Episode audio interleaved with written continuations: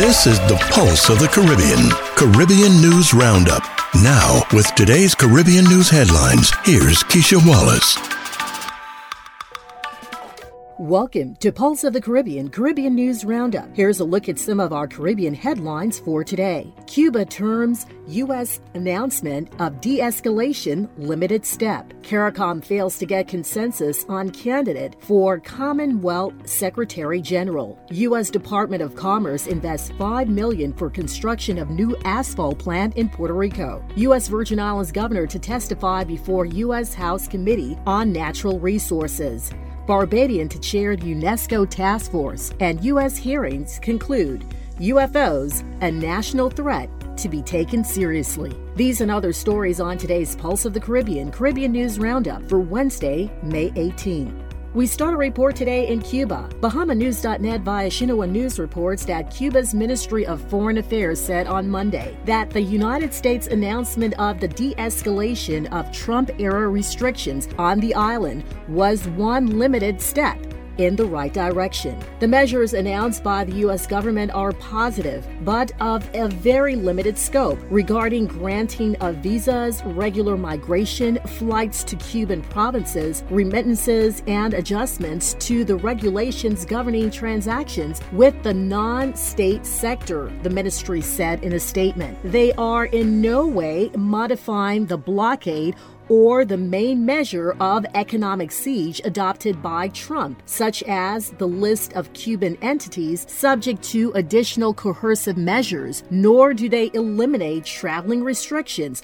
for the U.S. citizens, the ministry noted. The government of Cuba reiterates its willingness to establish a respectful dialogue on an equal footing with the government of the United States based on the UN Charter without any interference in the internal affairs of states and with full respect for independence and sovereignty, it added. In related news, HaitiNews.net reports via Xinhua News that the Cuban economy has entered a gradual recovery process amid the resumption of economic activities in the Caribbean nation two years into the COVID 19 pandemic and the threatening of the U.S. led economic embargo, Cuban President Miguel Diaz Canel said on Monday. Diaz Canel added that the Cuban government has stayed focused on the fight against inflation, the stability of the national grid, and assistance to vulnerable people and families. The Cuban economy had contracted by 13% during the COVID 19 crisis. Now, during the first quarter of 2022, exports of goods have amounted to 590 million US dollars, up by 162 million US dollars compared to the same period last year. The Cuban government has projected a 4% economic growth for 2022, according to official statistics. Antigua Newsroom reports that the Caribbean community CARICOM says member states will vote for who they prefer for Commonwealth Secretary General when the election takes place in June in Rwanda. In an issued statement, CARICOM chairman John Briceño of Belize said that efforts to have a consensus on a single contender have failed.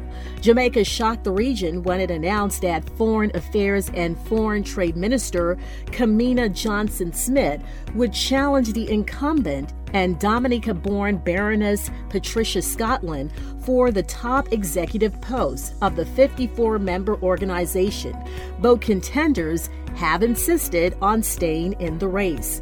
CARICOM leaders has expressed overwhelming support at a meeting in Belize, but Jamaica had insisted that there was no unanimous position and harmonization of foreign policy positions is not mandatory. The CARICOM treaty encourages policy coordination. The Commonwealth has a rotation practice, and Scotland was appointed in 2016 on the Caribbean's turn, with a second term typically guaranteed.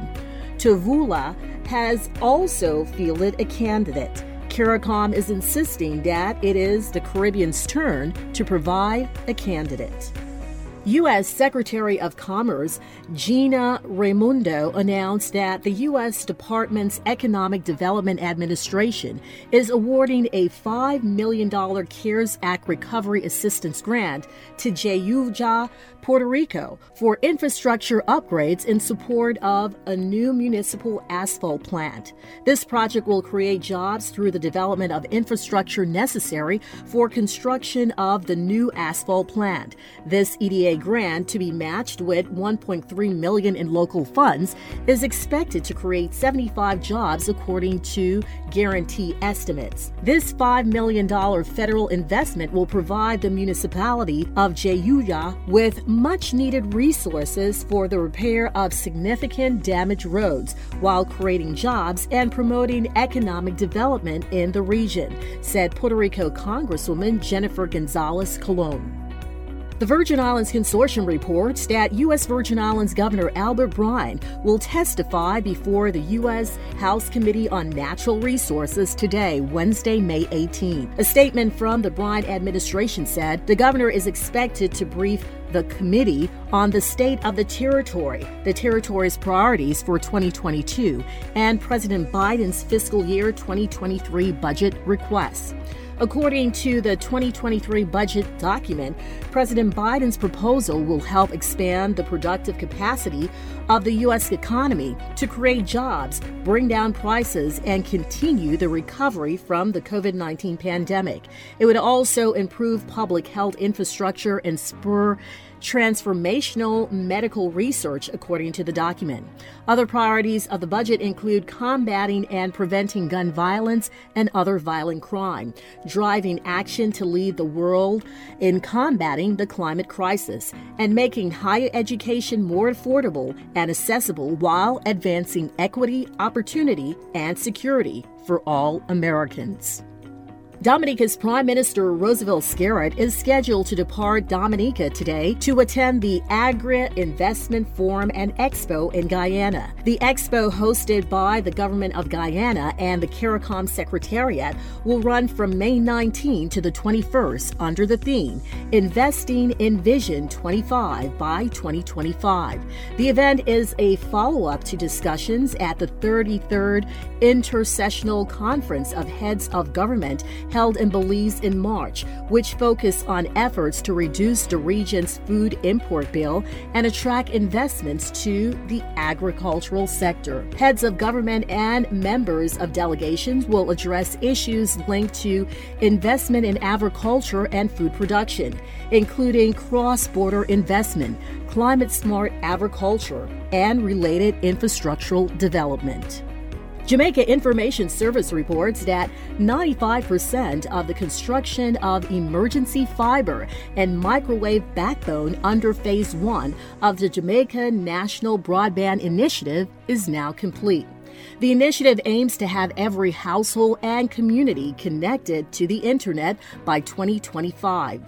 Jamaica's Minister of Science, Energy, and Technology, Daryl Vaz, said that with this backbone, along with the government wide area network, we'll be able to provide more schools and critical government institutions with high speed internet access with global technology conglomerate Cisco predicting that by 2023, there will be 5.3 billion global internet users and that more than 70% of the global population will have mobile connectivity from the estimated 3.6 global devices and connections per capita, the minister is adamant that Jamaica cannot be left behind. In addition to providing universal connectivity, the Jamaican government is digitizing its services and moving away from paper based systems so that our citizens can conveniently access public services, Mr. Vaz said. Barbados Today reports that Barbados's Director of Sports at the National Sports Council, Mr. Neil Murrell, has been selected by the United Nations Educational, Scientific, and Cultural Organization, UNESCO's Conference of Parties Bureau, as chairperson of the task force on the improvement and refinement of conventions monitoring system AdLogic system. This is the first time a Barbadian has held this position on matters related to the International Convention Against Doping in Sports since its inception in 2007. Mr. Murrell will lead the team of global national anti doping experts to facilitate improvement to the current system, and the resulting report will be presented at the COP9 General Assembly in 2023. Currently, Mr. Murrell serves as a member of UNESCO's approval committee, with Barbados representing the Americas region. Kitts Nevis Observer reports that the United States Representative Andre Carson, Democrat of Indiana, on Tuesday warned that unidentified flying objects, UFOs, pose a potential national security risk to the United States and need to be treated that way. The congressional hearing on UFOs was the first in more than 50 years. Carson, the chairperson of the House Counterterrorism, Counterintelligence, and Counterproliferation Subcommittee, said that the Department of Defense swept the issue of UFOs, formerly known as unidentified aerial phenomena, under the rug. The U.S. House Intelligence Subcommittee heard testimony from Undersecretary of Defense for Intelligence and Security, Ronald Moultrie, and Deputy Director of Naval Intelligence, Scott Bray, who are overseeing the Pentagon's new Airborne Object Identification and Management Synchronization Group.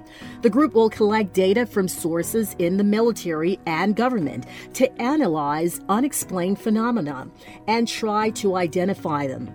The task force was created after intelligence officials released a report last year that found 144 unexplained unidentified aerial phenomena from 2004 to 2021. In opening remarks, U.S. Deputy Director of Naval Intelligence Scott Bray acknowledged that unexplained unidentified aerial phenomena represent serious hazards and pose potential threats to the security of the defense operations. The Naval Intelligence officer said the Pentagon was working to build on relationships within the military to encourage more reporting.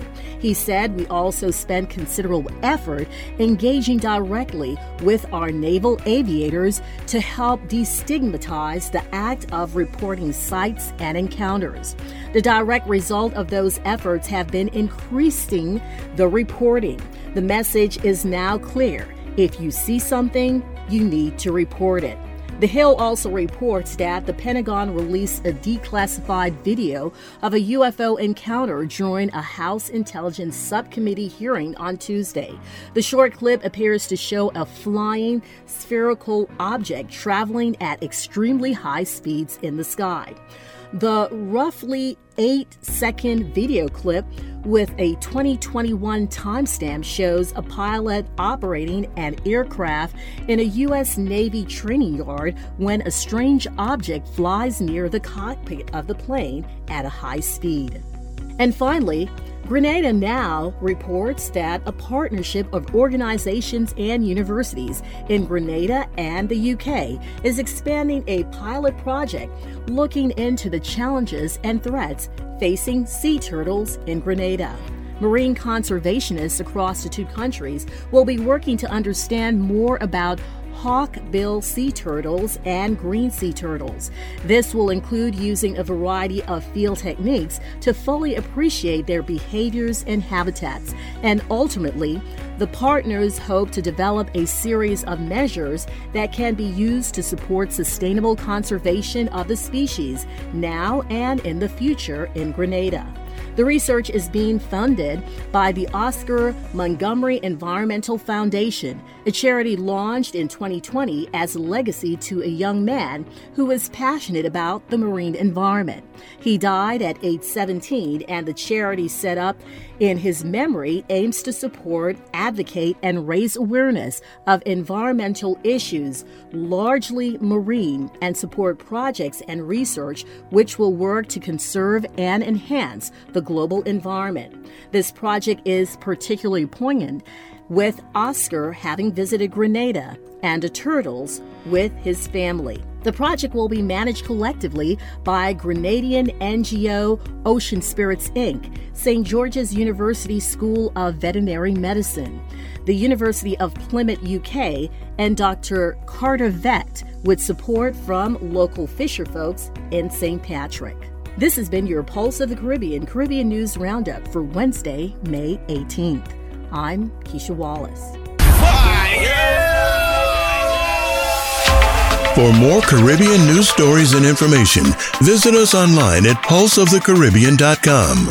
If you found value in this podcast, be sure to like and subscribe wherever you listen to podcasts. And thank you in advance for choosing Pulse of the Caribbean Caribbean News Roundup as your source for Caribbean centered news.